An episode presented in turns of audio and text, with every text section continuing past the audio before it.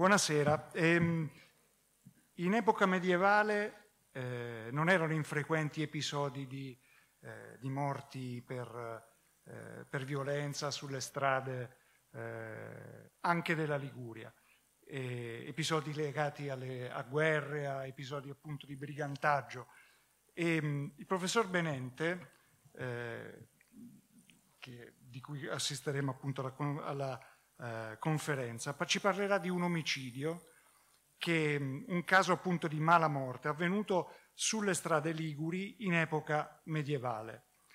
E lo farà cercando di ricostruire cosa accadde, eh, conducendo una vera e propria indagine, non ta- con tanto di indizi raccolti, deduzioni, prove e quant'altro. E se è difficile investigare sui delitti, diciamo, vicini a noi dal punto di vista temporale, immaginate, eh, immaginiamo come lo sia appunto per eh, delitti eh, accaduti secoli e secoli fa. Eh, il professor Fabrizio Benente ci spiegherà appunto come, eh, come si può fare. E mm, Benente insegna archeologia medievale all'Università di Genova e mh, mm, attualmente ha l'incarico di prorettore alla terza missione sempre all'Università di Genova e ha diretto numerosi progetti di ricerca e, ed inoltre è autore di monografie, di saggi, ha curato produzioni multimediali. Eh, gli lascio la parola e vi auguro un buon ascolto. Grazie, buonasera a tutti. Allora, eh, grazie per la presentazione, grazie a Palazzo Ducale, alla Storia in Piazza e ai coordinatori per, per questo invito è, e non è dovuto, è un ringraziamento veramente sentito perché consente a me e a tanti altri colleghi dell'Università di Genova di essere presenti in queste giornate. Eh, affrontiamo decisamente l'argomento eh, di, questa, di, questa, presentazione. Vi propongo, vi propongo un piccolo viaggio, una piccola indagine archeologica nel Medioevo Ligure, ma con un'apertura a tutta una serie di aspetti legati alla morte improvvisa, alla, di, alla morte per percossa di Dio e a come eh, nella mentalità medievale si reagisce a questo tipo di accadimenti, andando anche talora al di là di quelle che erano le regole ferree che disponevano il trattamento di coloro che morivano appunto di morte violenta e per percossa di Dio. A volte gli archeologi parlano, quando, trovano, quando si imbattono in sepolture eh, frutto di questo tipo di accadimenti, parlano di sepolture anomale. Ecco, scopriremo oggi invece che tutto questo è assolutamente normale, che il trattamento di questi casi rientra in una normalità, in una prassi quotidiana che assolutamente non segue sempre le regole scritte nei codici, nelle prescrizioni, eh, nella gestione degli spazi funerari medievali, nei, nelle prescrizioni dei padri della Chiesa, ma tutto questo è normale perché gli archeologi si occupano di normalità, di quotidianità, di tracce materiali del vivere eh, di ognuno di noi eh, nel, nel tempo, in questo caso nel tempo passato. Affrontiamo subito beh, il, luogo, il, luogo, del delitto eh, o dei delitti, perché poi scopriremo che non è un delitto, sono una serie di delitti. Siamo nella Liguria di Levante, il Monte San Nicolao, siamo tra Sestri Levante, Deiva Marina e Moneglia, nell'entroterra, in un crocevia fondamentale, il luogo dove tutti passavano nel Medioevo e la eh, continuità di attestazioni fino all'inizio dell'Ottocento del passo di Pietracolice, della, che è il nome del Monte San Nicolao, eh, fino appunto a questa altezza cronologica, eh, ci indica che era il crocevia tra le vie parallele alla linea di costa, quindi quelle vie che dallo Spezzino conducevano verso, da, da, dallo Spezzino da Brugnato con, conducevano poi verso Genova attraverso i borghi di Sestri Levante e costieri, Chiavari e via, e le vie, le vie, ortogonali, cioè quelle che menavano, che portavano verso eh, le valli interne.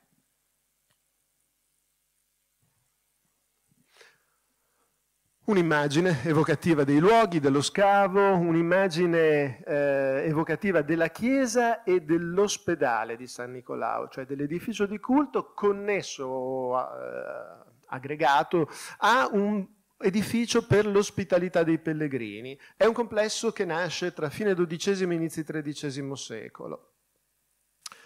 È un complesso che i visitatori, i, turisti, i, coloro che anche all'inizio del Novecento riaprono eh, con i cataloghi del touring, con le descrizioni degli itinerari di viaggio, i percorsi nell'Appennino montano, nell'Appennino Ligure montano, come vedete nella foto sulla sinistra, è un luogo che rimane nella memoria. Rimane tanto nella memoria che vi ho detto che siccome nel Medioevo e nel 6-700 si chiamava eh, Petra Colexi, Pietra Colice, a un certo punto la chiesa di San Nicolao, che è talmente forte nella mentalità collettiva, l'agio toponimo diventa il nome del monte, sostituendosi a Pietra Colice. Oggi noi andiamo al monte San Nicolao, non andiamo più a Pietra Colice.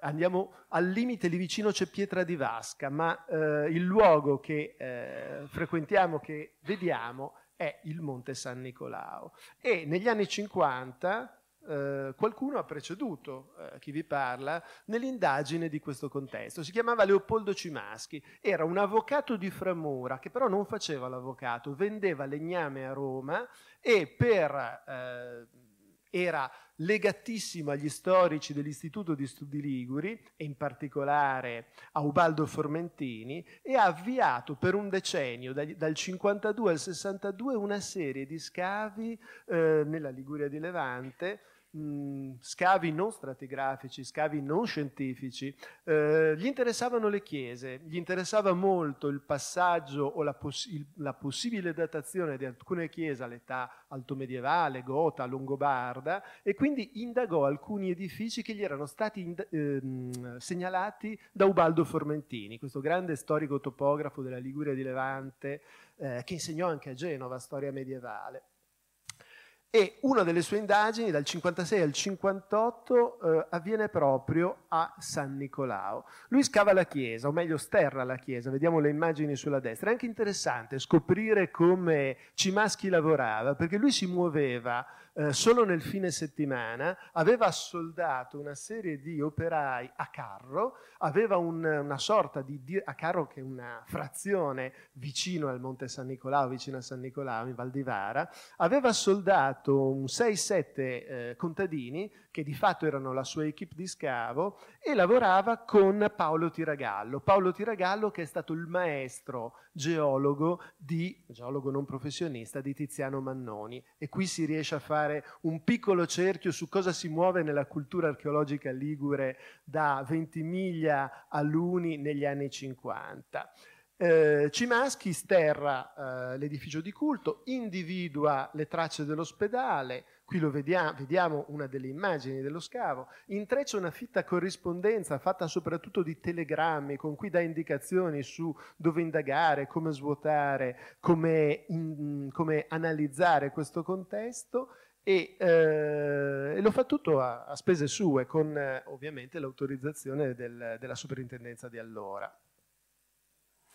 Nel 2001-2015 eh, siamo tornati sul luogo eh, con un, una progettazione diversa. Eh, il mio maestro Carlo Varaldo mi disse eh, attiva un cantiere di scavo didattico nella Liguria di Levante e per diversi motivi è questo il luogo che è stato scelto per attivare il cantiere dove soprattutto dal 2001 al 2008 circa 250 studenti di tante università hanno mosso i loro primi passi nell'archeologia stratigrafica e nell'archeologia medievale. Eh, questo ha consentito, questa, questa, ricerca ha consentito di capire meglio ciò che Cimaschi aveva eh, indagato e intuito. E quindi il nostro primo passo è capire come si è sviluppato questo sito. Il punto di partenza è un, archeologicamente il basamento di una piccola aula di culto, eh, il cui paramento esterno, le murature esterne sono state completamente spoliate a un certo punto, eh, la datazione XII-XIII secolo, al centro già di, di, questo piccolo basamento, di questa piccola aula, di questo piccolo riferimento ideologico posto al di sotto della sommità di San Nicolao, ecco al centro già una piccola serie di sepolture entro una eh, struttura in pietra. Purtroppo di queste non abbiamo alcuna eh, informazione perché sono state indagate da Cimaschi che le descrive molto sommariamente. Però tutto intorno al basamento precocemente si sviluppa una piccola area cimiteriale la fase successiva comporta la costruzione di una chiesa con navata unica, transetto triabsidato, un'area cimiteriale all'esterno, un piccolo vanno annesso. Siamo nel XIII secolo, la committenza, i fieschi, i conti di Lavagna, quindi una famiglia che esercita un ruolo fortissimo in questa fase sul territorio, passando da un dominio di tipo signorile a una carriera incredibile eh, nei, nelle gerarchie ecclesiastiche. Nel XIII secolo la famiglia Fieschi, la famiglia dei conti di Lavagna, eh, riesce a far salire due suoi membri al soglio eh, papale, due, due, membri della famiglia Fieschi diventano pontefici.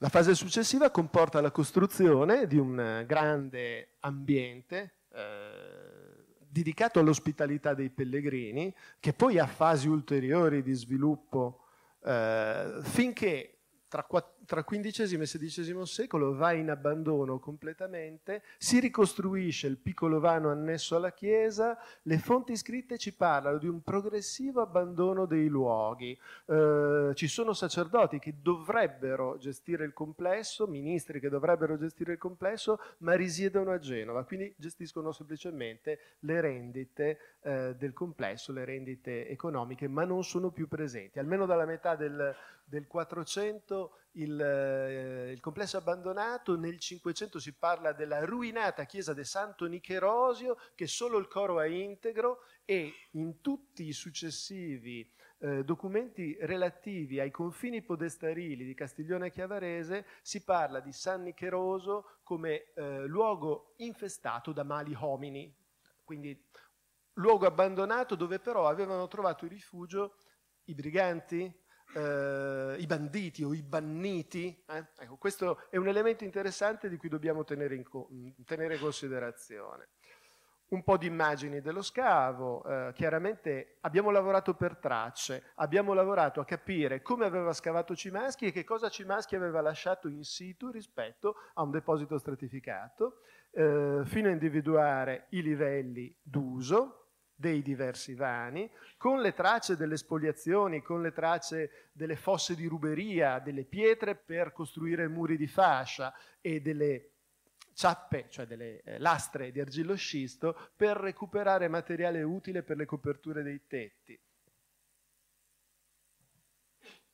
Per arrivare poi appunto alla fase pavimentale, in semplice terra battuta di questo edificio che eh, aveva lo scopo appunto di ospitare viandanti e pellegrini e che aveva anche lo scopo di, di, ospitarne il punto di arrivo durante il finale, durante il percorso, quando il percorso terminava tragicamente. E qui cominciamo a entrare nell'oggetto della, dopo aver visto il contesto non dell'omicidio, ma del rivenimento del corpo, andiamo a vedere il contesto eh, di scavo in generale. Vi dicevo, dietro l'abside un'area cimiteriale. E qui nell'immagine vedete la superficie eh, dell'ultima fase, della fase finale, eh, si intravedono le tracce delle sepolture, dove eh, la terra è più scura, dove la terra marca dei segni abbastanza eh, evidenti della presenza di fosse. L'immagine successiva ce lo chiarisce ulteriormente. Ecco, un cimitero nella sua fase finale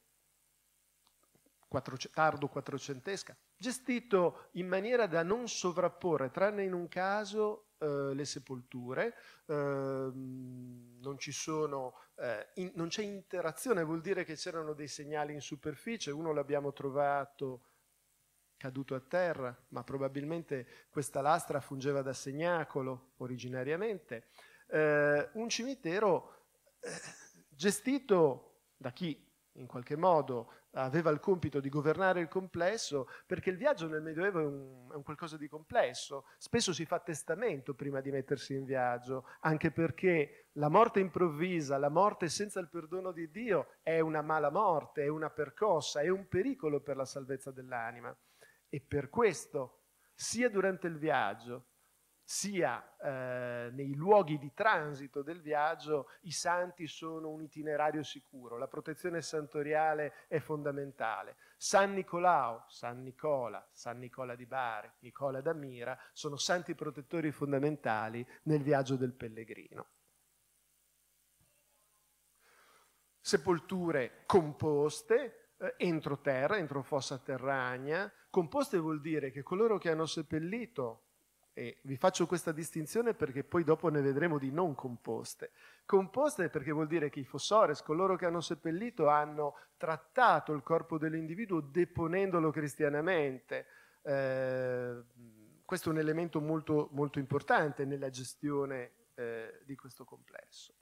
Ecco, c'è un'altra zona eh, dove sono presenti sepolture, è la zona del transetto. Qui è, è curiosa eh, la cosa. Cimaschi scrive nel giornale di scavo del 56-57 abbiamo scavato la chiesa fino a trovare un pavimento in battuto di Malta che dopo due giorni è scomparso per azione eh, naturale del, degli agenti atmosferici e questa cosa mi faceva ridere fin dall'inizio, anche per due motivi, perché sapevo che lui non era sul cantiere e perché dubitavo che un pavimento in terra battuta evaporasse nel nulla solo per l'esposizione all'aria. Per cui nel 2005 e nel 2006 abbiamo deciso di riscavare il transetto e la navata della chiesa per vedere, anche lì, per leggere le tracce di come Cimaschi aveva lavorato e per cercare di capire se qualcosa lui aveva lasciato in situ.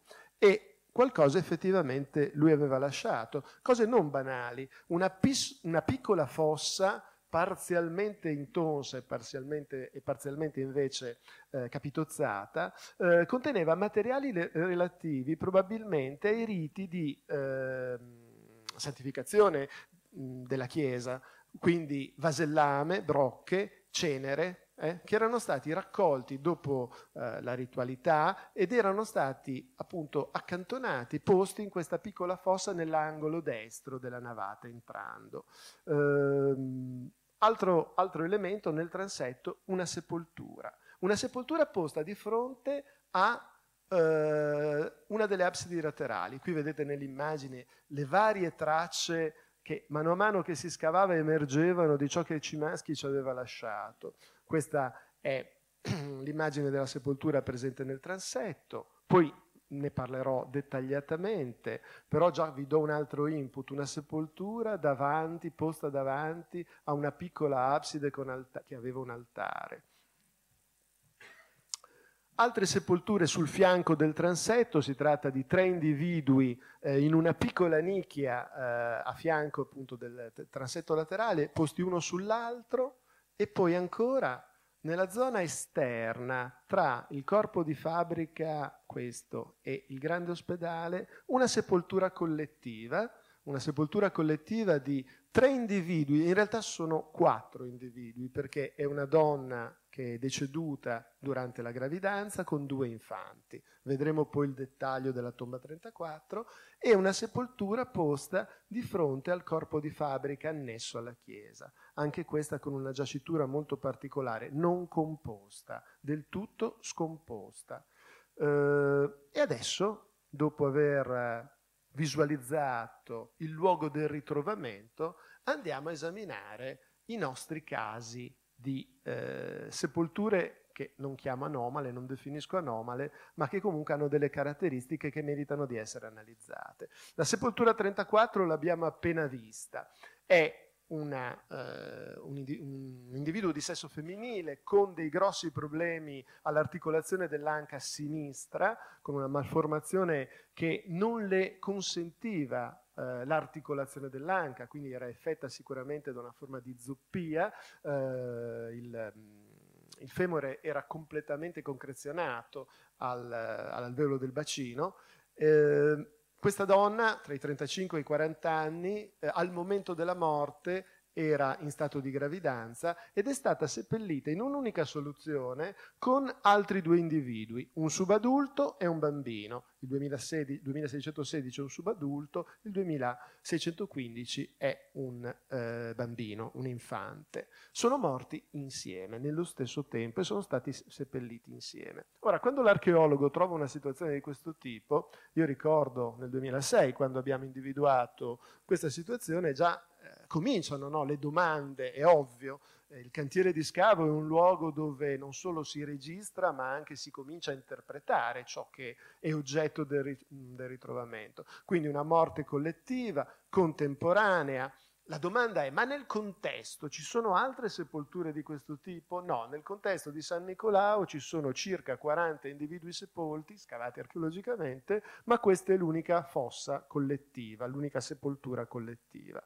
Sono morti assieme, cause della morte, piccole ipotesi iniziali malattia infettiva, pandemia, omicidio, ci può stare, incidente durante un transito appenninico. Ora, per chi non conosce questi luoghi, San Nicolao, la zona, è estremamente aspra ancora oggi. Se oggi voi volete salire a piedi o in bicicletta o in macchina al San Nicolao, beh, non è una cosa semplice, non lo era nel Medioevo, era un punto di valico distante diverse, eh, non diverse ore, ma abbastanza, 40 minuti, 50 minuti di cammino da luoghi eh, diciamo di medio versante con piccoli villaggi e arrivare a San Nicolao in quelle condizioni non era semplice. Infatti una delle prime domande è ma eh, questa donna con questa deformazione dell'anca, incinta quasi anzi non quasi, all'ultimo mese di gravidanza, come è arrivata a San Nicolao? Certamente non camminando, non con i suoi piedi. Quindi è stata portata, eh, è stata portata. Questa era già una delle ipotesi in corso di indagine.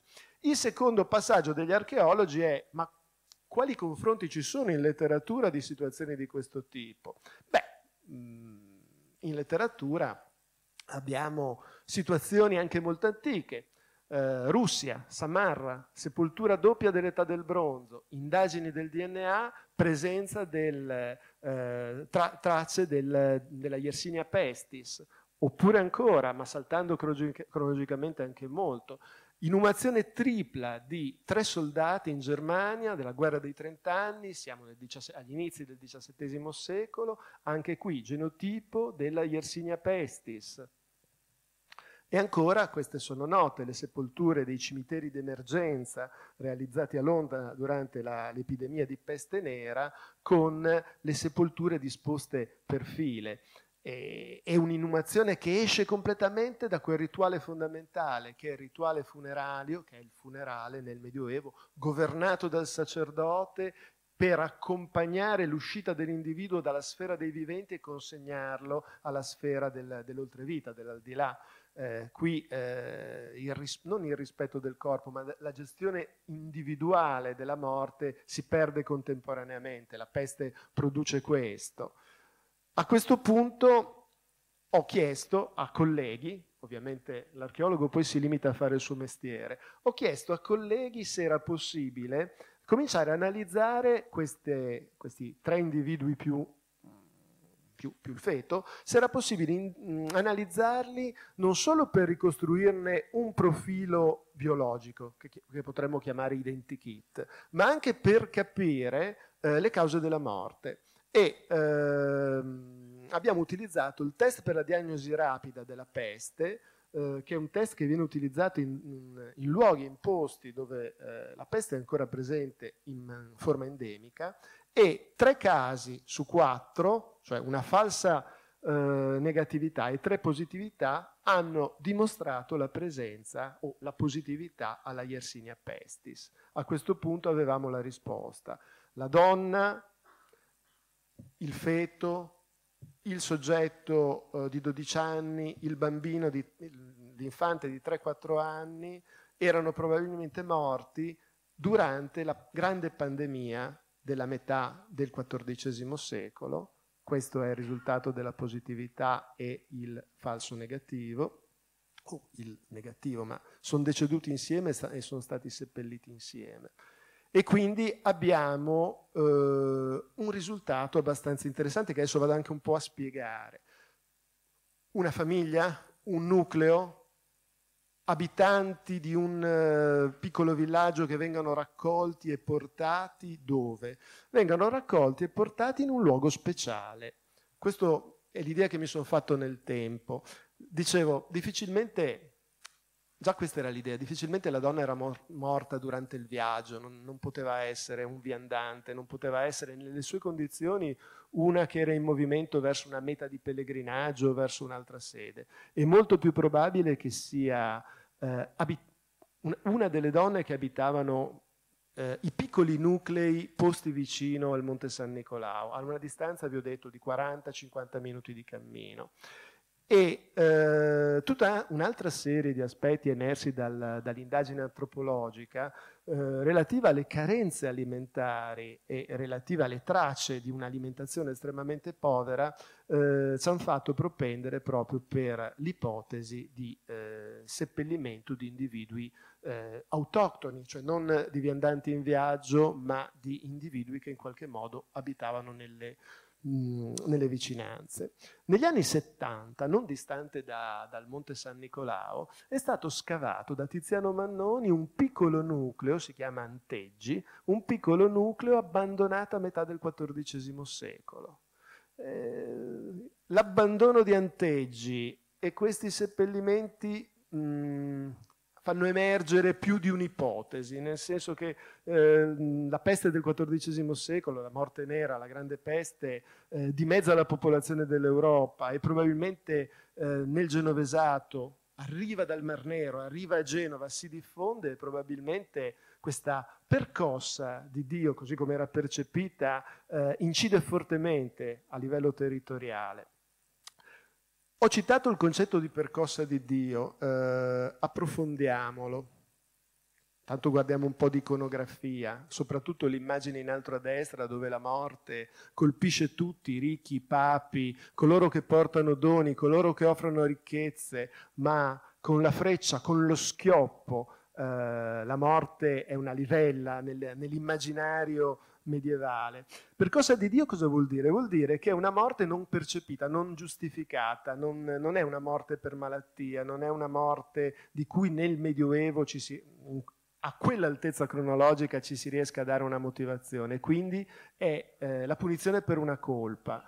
E la, la mala morte così come la morte in battaglia non giusta, così come la morte per omicidio, così come la morte eh, senza il perdono del sacerdote, la morte improvvisa, come vi dicevo sono nella eh, letteratura giuridica eh, di quel tempo, eh, sono morti che eh, condannano in maniera definitiva l'anima di colui che, che, che decede. E allora forse trovare un luogo di seppellimento che in qualche modo garantisca un'incredibile protezione e forse anche che non sia propriamente sacro e santo come il recinto della parrocchia o della pieve può essere un elemento interessante. Su questo aggiungerò altri elementi che eh, ci accompagnano verso la comprensione di tutta questa sequenza di sepolture, non anomale, ma di sepolture per mala morte che abbiamo nel, nel complesso di San Nicolao. Andiamo quindi avanti. Abbiamo trascorso insieme i primi 27 minuti. Spero di non avervi per adesso annoiati e quindi io procedo, anche se l'argomento è macabro, però io procedo nel, nella mia indagine sperando di catturare la vostra attenzione. La sepoltura 32. La sepoltura 32, l'abbiamo già vista velocemente, è una sepoltura particolare, anche questa perché non è nel recinto sacro e santo del cimitero che sta dietro alle absidi. Quando dico sacro e santo è perché eh, il diritto di sepoltura in un ospedale era un diritto sancito e la procedura di santificazione del suolo cimiteriale era una liturgia, era un rituale molto molto preciso, quindi fa una differenza essere sepolti dentro il recinto sacro e santo rispetto a essere seppelliti fuori. Eh? Al limite vicino ma fuori. Eh, anche questo è un altro elemento di cui dovremo tenere considerazione. L'individuo, come vedete, l'individuo è seppellito di fronte, è occultato più che seppellito di fronte al muro perimetrale del piccolo edificio annesso alla chiesa. Ha un braccio posto così, come lo sto tenendo io, dietro la nuca. Eh, le gambe non, non, è composto, cioè coloro che lo hanno seppellito non hanno posto eh, le braccia sull'addome, sul, sul ventre, non hanno eh, messo l'individuo in una posizione, in qual- non è nemmeno orientato, eh, non ha nemmeno l'orientamento ovest-est eh, necessario, è un orientamento nord-sud il suo, eh, in qualche modo giustificato dall'andamento delle strutture murarie. Allora, un po' di indizi la posizione della sepoltura, cioè dove è messo, le modalità, è una piccolissima fossa appena accennata e poi coperta con materiale di crollo. Nella copertura ci sono eh, diverse monete, nel livello di copertura ci sono diverse monete abbastanza interessanti perché collocano il calpestio della zona nel corso del XV secolo, quindi lui era già sepolto nel XV secolo. Lo scheletro è in una posizione non composta, Insieme a lui c'è una moneta che ha tracce di fibre di tessuto nelle eh, concrezioni, ha due fibbie all'altezza del bacino e una fibbia sul piede. Un'ulteriore fibbia è stata poi rinvenuta nel materiale di setacciatura di risulta dello scavo, quindi aveva praticamente, tanto era vestito, quando è stato seppellito. Non era nel sudario, non era in una cassa di legno, era semplicemente una sepoltura di un individuo deposto con così, vestito, con eh, la fibbia o la cintura a due fibbie, di cui una era funzionale a tenere la scarsella o a tenere un piccolo fodero per pugnaletto nel Medioevo, e poi aveva due calzari chiusi da fibbie al piede. Vediamo i materiali e aveva anche una piccola chiave, aveva anche una piccola chiave eh, evidentemente pertinente a un qualcosa che portava con sé e che non è eh, ovviamente finito in tomba. Utilizziamo i dati, la moneta. La moneta non è per nulla una moneta comune, intanto non è una moneta genovese, è una moneta della zecca di Lione, è una moneta vescovile, è una moneta di piccolissimo potere eh, economico, l'equivalente di, dei nostri 50 centesimi di euro, 30, 20 centesimi di euro, è una moneta coniata tra il 1260 e il 1320 circa, ma gli specialisti che l'hanno studiata hanno chiuso un attimo questa forbice, hanno detto 1280-1320.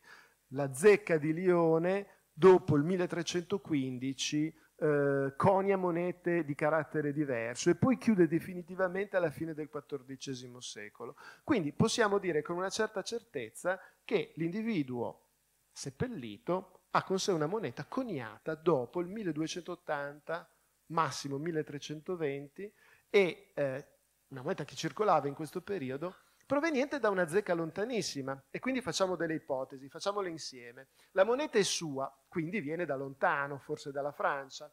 La moneta non è sua, quindi qualcuno l'ha messa nel momento della sepoltura, l'ha gettata, l'ha posta sul corpo con un gesto scaramantico, con un gesto apotropaico, come un piccolo talismano. Quindi la moneta non gli appartiene, può appartenere a chi lo ha seppellito, chi era con lui.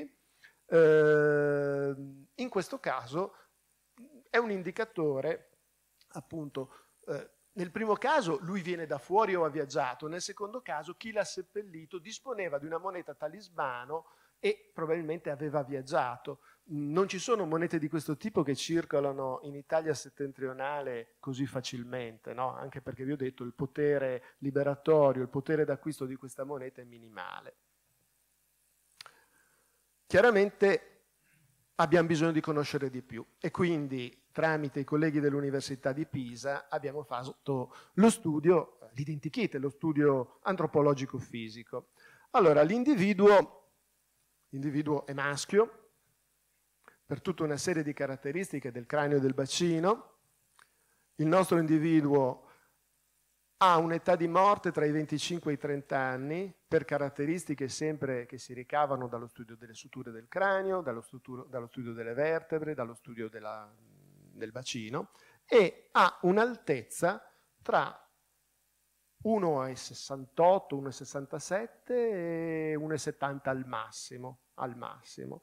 Ha mh, mm, delle, delle, caratteristiche, eh, ha le attaccature dei tendini delle gambe e in parte delle spalle eh, che hanno lasciato delle tracce molto forti nell'omero, nel femore, eh, probabilmente nella vita ha fatto un'attività fisica molto simile a quella del cavalcare più, piuttosto che lavorare. Eh, in, altri, in, altri, contesti si chiama sindrome del cavaliere, questo tipo di eh, non malformazione, ma formazione di creste ossee molto particolari dove i tendini eh, si collegano appunto all'apparato scheletrico. È giovane, abbiamo detto, è alto circa 1,70 e ha avuto in vita una serie di, di problemini, ha una serie di tracce legate a infezioni eh, nella zona del cavo eh, uditivo, nella zona eh, del setto nasale, che hanno lasciato delle piccole placche, delle piccole placche ossee, proprio effetto di queste infezioni a livello osteologico. Uh, ha qualche problema grave, avrebbe avuto bisogno di un, di un, buon dentista perché nonostante la giovane età ha una serie di carie e di denti perduti in vita abbastanza significativi, quindi eh, aveva un'ottima alimentazione ricca di zuccheri o meglio di carboidrati probabilmente.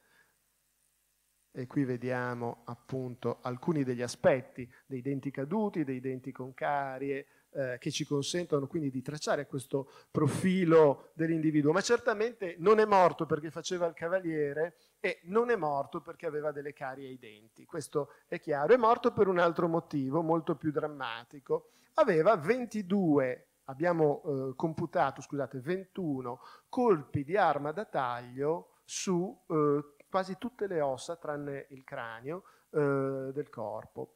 Eh, corpi inferti da due tipi di lame, una lama molto più ampia, mh, mm, probabilmente una spada, e un, uh, un'arma a punta, uno stiletto che lascia segni diversi. Vediamo quanto vi sto uh, illustrando. Avambraccio sinistro, colpi molto netti. Qui si vede, si vede bene nella, nell'immagine nel numero 2, nel numero 3, nel numero 4, questi colpi eh, nel momento in cui vengono inferti, ovviamente tagliano eh, l'epidermide, i muscoli, infliggono un colpo molto secco nell'osso, lo intaccano. L'estrazione, l'estrazione fa staccare le scaglie ossee che vedete nel numero 2 e i colpi di taglio, cioè i colpi all'omero dati eh, non, non dritti ma di, di, traverso portano via intere parti, come vedete nel, nella parte terminale, il numero 4, nella parte terminale dell'omero. È quasi un colpo dato di striscio, ma ha portato via una parte abbastanza significativa eh, del, di questa parte del corpo. Ancora i colpi al torace e all'emitorace, eh, alla scapola, ai femori, questi estremamente cruenti, eh? estremamente cruenti, spaccano il femore, numero 12, o lo intaccano duramente, numero 15, numero 13. Anche qui l'inclinazione del colpo, lo si vede nel 13, l'inclinazione del colpo ci ha permesso di capire che i colpi sono inferti dall'alto verso il basso, quindi lui era ehm, è, è di traverso, e eh, l'estrazione della lama porta via interi pezzi di, di osso. Le tibie e ancora il piede, anche il piede duramente eh, è mozzato, una falange del piede è mozzata. Mi sono fatto aiutare dai colleghi archeologi forensi per ricostruire il delitto. Vediamo cosa è successo. Allora, armi bianche, grande forza, spade alla malarga e sicuramente un piccolo pugnale. Col- colpi inferti dall'alto verso il basso, obliquamente o perpendicolarmente al, al bersaglio. Non ci sono ferite alla testa. Vedremo dopo che le ferite alla testa esistono e sono drammatiche, non nel suo caso, in un altro. Però lui non è stato colpito alla testa. Ipotesi, occupava una posizione più elevata rispetto agli assalitori al momento in cui è stato mh, aggredito. Poteva essere a cavallo, a dorso di mulo, cade, si copre la testa e questo giustifica tutti i colpi sull'avambraccio. E comunque eh, alcuni corpi arrivano a segno quando lui è a terra, quando lui è inerme. Eh, una morte drammatica, 21 colpi, un omicidio d'impeto, si, chiama, si, direbbe adesso, cioè un omicidio di quelli che vengono realizzati per vendetta, per follia, per eh, faida, eh, dis- con l'obiettivo di distruggere fisicamente l'oggetto dell'assalto, il soggetto che è assalito. Eh, questo ci dice qualcosa rispetto alla morte di questo individuo. Viaggiava, forse veniva da lontano o forse no, eh, su questo dovremmo approfondire in altro modo, viene ucciso da più persone in un agguato, eh, c'è una narrazione di una cosa abbastanza simile che avviene nella Liguria di Levante, ma 50 anni dopo.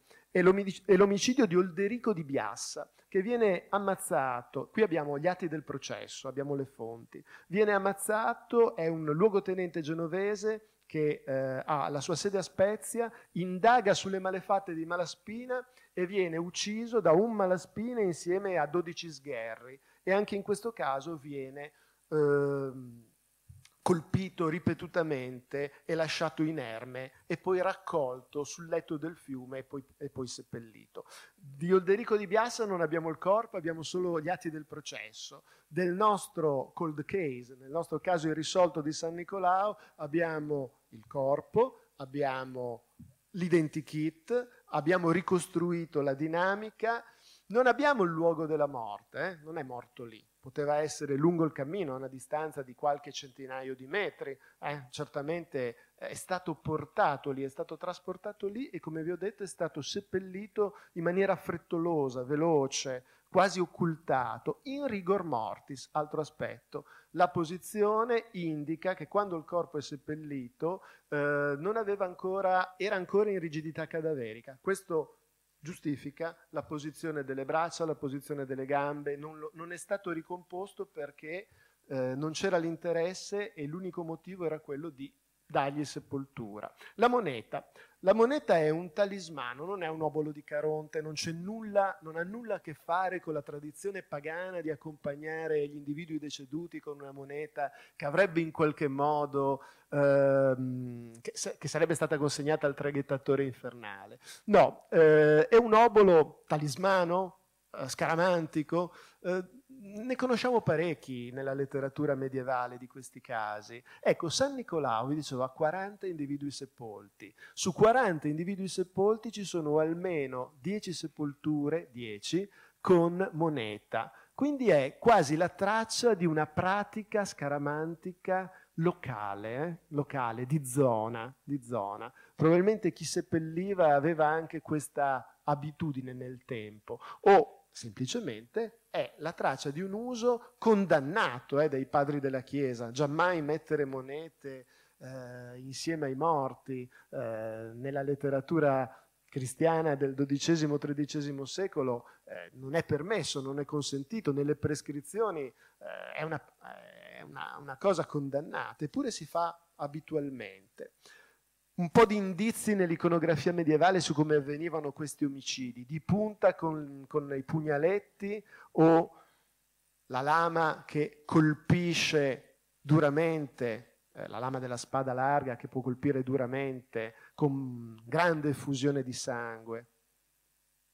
Queste sono miniature che corredano eh, una delle novelle del Boccaccio, un omicidio di strada, anche questo è un omicidio di strada. Ecco, io immagino una situazione abbastanza analoga a quella raffigurata da, uh, da coloro che hanno realizzato queste miniature. No? Un, la scena del delitto me l'immagino abbastanza simile.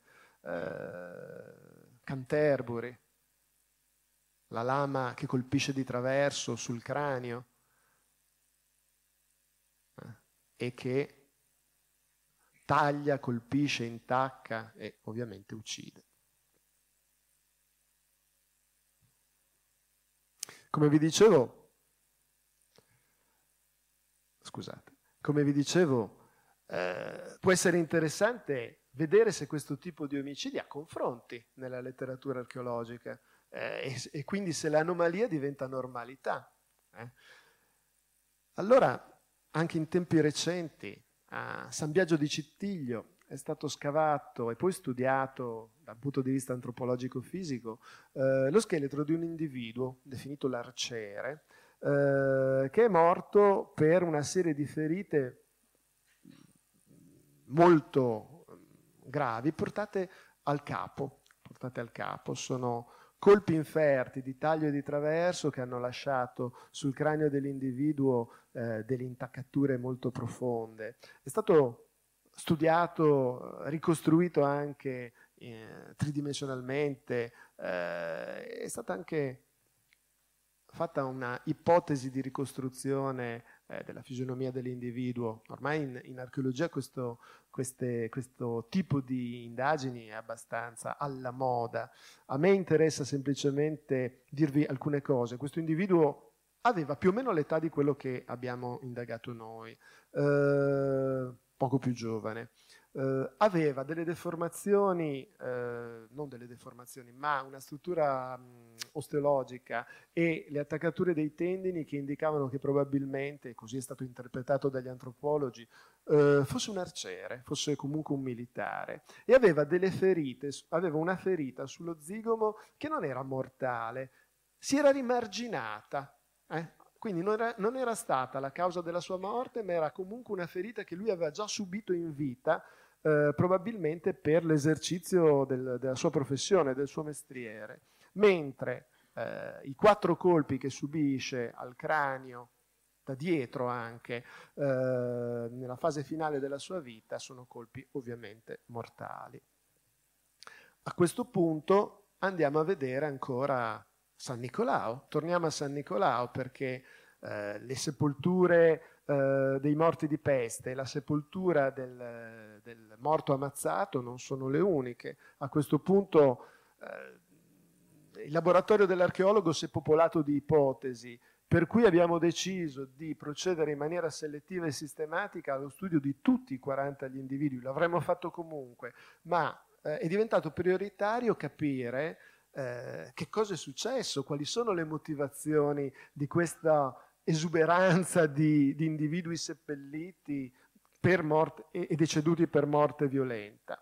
Vi dicevo, quando abbiamo riscavato, scavato nuovamente eh, il transetto della chiesa, dove già Cimaschi aveva scavato, abbiamo trovato una sepoltura di fronte all'altare laterale. Eh, in questo caso, quando un archeologo trova una sepoltura di questo tipo, cioè una sepoltura in chiesa davanti a un altare, eh, la, la, prima ipotesi è è una sepoltura privilegiata, si tratta di un ecclesiastico o si tratta di un qualcuno che in qualche modo ha dotato la Chiesa di particolari boh, ristrutturazioni, rifacimenti, in buona sostanza ha comprato per sé un posto di sepoltura dentro la Chiesa. Ma questa ipotesi non tiene non tiene, non teneva e quindi abbiamo dovuto cercare altre interpretazioni che togliessero l'individuo di tomba 15 dal, dalla sfera delle sepolture privilegiate. Non tiene per una serie di motivi. Innanzitutto, al, all'interno della tomba ci sono due monete. Un quattrino di Pisa per Carlo VIII, emesso solo nel 1494, quindi sepoltura posteriore al 1494, data di coniazione della moneta, moneta rarissima, eh, e un'altra che è un, eh, una serie genovese per Agostino Adorno, di Agostino Adorno per il Duca di Milano, dat- datazione 1488-1499. Allora, questo individuo è morto dopo la coniazione delle due monete e eh, anche questo individuo eh, è morto di morte violenta. A questa altezza cronologica siamo negli ultimi anni del 400, ve l'ho detto all'inizio, la chiesa di San Nicolao è abbandonata, ce lo dicono le fonti, non c'è nessuno che la curi e addirittura all'inizio del 500 è crollata e solo il coro è integro, quindi vuol dire che la navata è crollata e solo il transetto è ancora visibile. Quindi anche qui siamo di fronte a una sepoltura fatta dentro un edificio abbandonato per occultare, seppellire, dare riposo a un individuo che ha incontrato un destino avverso. Carlo VIII è un indizio, poi andremo a vedere perché è un indizio. Prima scopriamo chi è lui. Lui è probabilmente eh, un individuo di sesso maschile tra i 17 e i 20 anni, è alto tra 1,64 e 1,67. Eh, in questo caso è una sepoltura composta entro terra, vedete che le rotule non si sono mosse, tutte le ossa sono in giacitura primaria, vuol dire che la terra ha tenuto il corpo durante la decomposizione in modo che le connessioni labili e le connessioni secondarie siano, sono rimaste perfettamente in giacitura, solo la mano destra è scivolata leggermente dalla posizione sul bacino, ma l'aspetto interessante è la ferita letale non rimarginata sulla clavicola sinistra in, in prossimità della presenza di arterie importanti. Eh? Quindi è estremamente probabile che questo individuo sia deceduto per una fortissima emorragia e comunque quella ferita non ha alcun segno di, eh, di guarigione, di, quindi è una ferita perimortale. Perché dicevo Carlo VIII è importante? Perché poi l'archeologo deve scavare anche nelle fonti scritte e la discesa di Carlo VIII in Italia, ma soprattutto il suo ritorno, il suo ritorno è segnato da tutta una serie di scaramucce che vedono i francesi scappare e eh, i genovesi e i milanesi assalirli, assediarli, eh, combatterli proprio nella zona di Pontremoli e nella zona di Pietracolice. Quindi questo individuo faceva parte o di coloro che scappavano e tornavano in Francia o di coloro che attaccavano ed è deceduto in una di queste scaramucce, in una di queste azioni di piccola guerriglia ed è stato seppellito dove lo si poteva seppellire, vicino a una chiesa abbandonata, vicino a un passo importante stradario, dentro una chiesa che governava, che consentiva di governare una sorta di eh, pacificazione del, de, dell'anima dell'individuo morto per morte violenta. L'altro individuo è l'unica sepoltura doppia eh, di San Nicolao, eh, dietro le absidi, quindi nel recinto cimiteriale. Qui hanno fatto una cosa molto, molto particolare. Hanno riaperto una tomba, estratto le ossa dell'individuo sepolto, deposto un individuo e ributtato dentro eh, tutto quello che era terra di risulta e quindi abbiamo, si chiama riduzione tecnicamente, abbiamo un corpo in giacitura primaria e i resti di colui che era seppellito prima in giacitura secondaria nel riempimento della sepoltura. Anche qui abbiamo fatto uno studio antropologico eh, di tutti e due gli individui, ma in particolare eh, quello in giacitura primaria, quello che ha portato via il primo ospite, che ha tolto il posto, il posto al primo ospite della sepoltura, è un individuo, è un uomo tra i 50 e i 60 anni, alto circa 1,70, che è deceduto per una serie cruenta di fendenti tutti al cranio. Eh? Sono una serie cruenta di fendenti che hanno troncato, tagliato, scalottato, colpito duramente il cranio, non solo, anche la clavicola e le costole. E ci avviamo alla conclusione. Dopo 52 minuti di, eh, spero, eh, non eccessiva eh, esibizione della morte nel Medioevo, però va spiegata.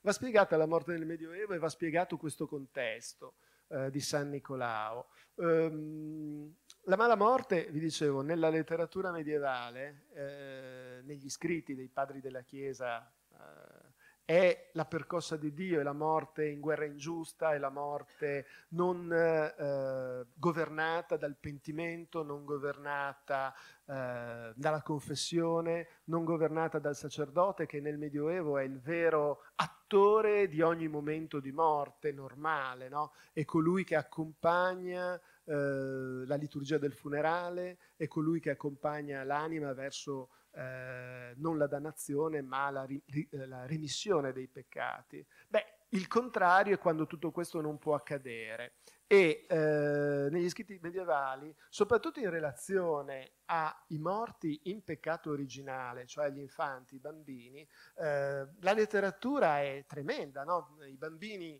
gli infanti, i bambini morti durante il parto, eh, sono destinati alla sepoltura asini, quindi a, alla, al seppellimento fuori dal cimitero e, e addirittura alcune, eh, alcuni passi eh, indicano come la madre morta durante il parto debba essere separata dal, dal, feto e seppellita la madre nel cimitero, ma non il feto e soprattutto nessuno dei due portati in chiesa per il funerale. Ora, la mia impressione è che tutto questo non fosse la regola, che quello che noi troviamo spesso nelle norme scritte fosse tranquillamente mh, evaso dalle pratiche quotidiane. E San Nicolao è un buon esempio, ma non solo San Nicolao, ne troviamo mo- molti. Immaginiamoci quindi questo luogo remoto, su una, su una strada di viaggio, eh, che per un certo periodo è un luogo che offre ospitalità ai pellegrini e quindi è un luogo dove i pellegrini che muoiono durante il viaggio vengono seppelliti, ma anche un luogo che poi a un certo punto viene abbandonato, ma rimane un faro ideologico sul territorio, tant'è che per tutta una serie, per, dal, dal XVI secolo al XIX secolo, tutti menzionano questa benedetta ruinata chiesa di Santo Nicherosio, che solo il coro è integro, di cui si vedono i ruderi, e addirittura dà nome al monte, e addirittura dalla frazione vicina si fanno le erogazioni, si viene in processione per la festività, anche se la chiesa ormai è completamente abbandonata. E i coltivatori di castagne nel Settecento e nell'Ottocento fanno officiare la messa alla domenica, i raccoglitori di castagne, vicino ai resti della chiesa abbandonata allora è un luogo che ha un potere evocativo formidabile per chi vive in questo areale e il potere evocativo si trasferisce anche sulla protezione del santo e quindi sull'accogliere seppellimenti che magari non potevano trovare giusto locazione nel cimitero parrocchiale, ma trovavano in quel luogo il luogo di protezione che avrebbe garantito pietosamente un ricovero ai corpi e forse una possibilità di salvezza alle loro anime. Un'ultima immagine per richiamare alla mentalità della morte nel Medioevo e siccome l'archeologo è un indagatore e siccome vi ho parlato di vicende piuttosto scabrose, volevo chiudere facendovi sorridere.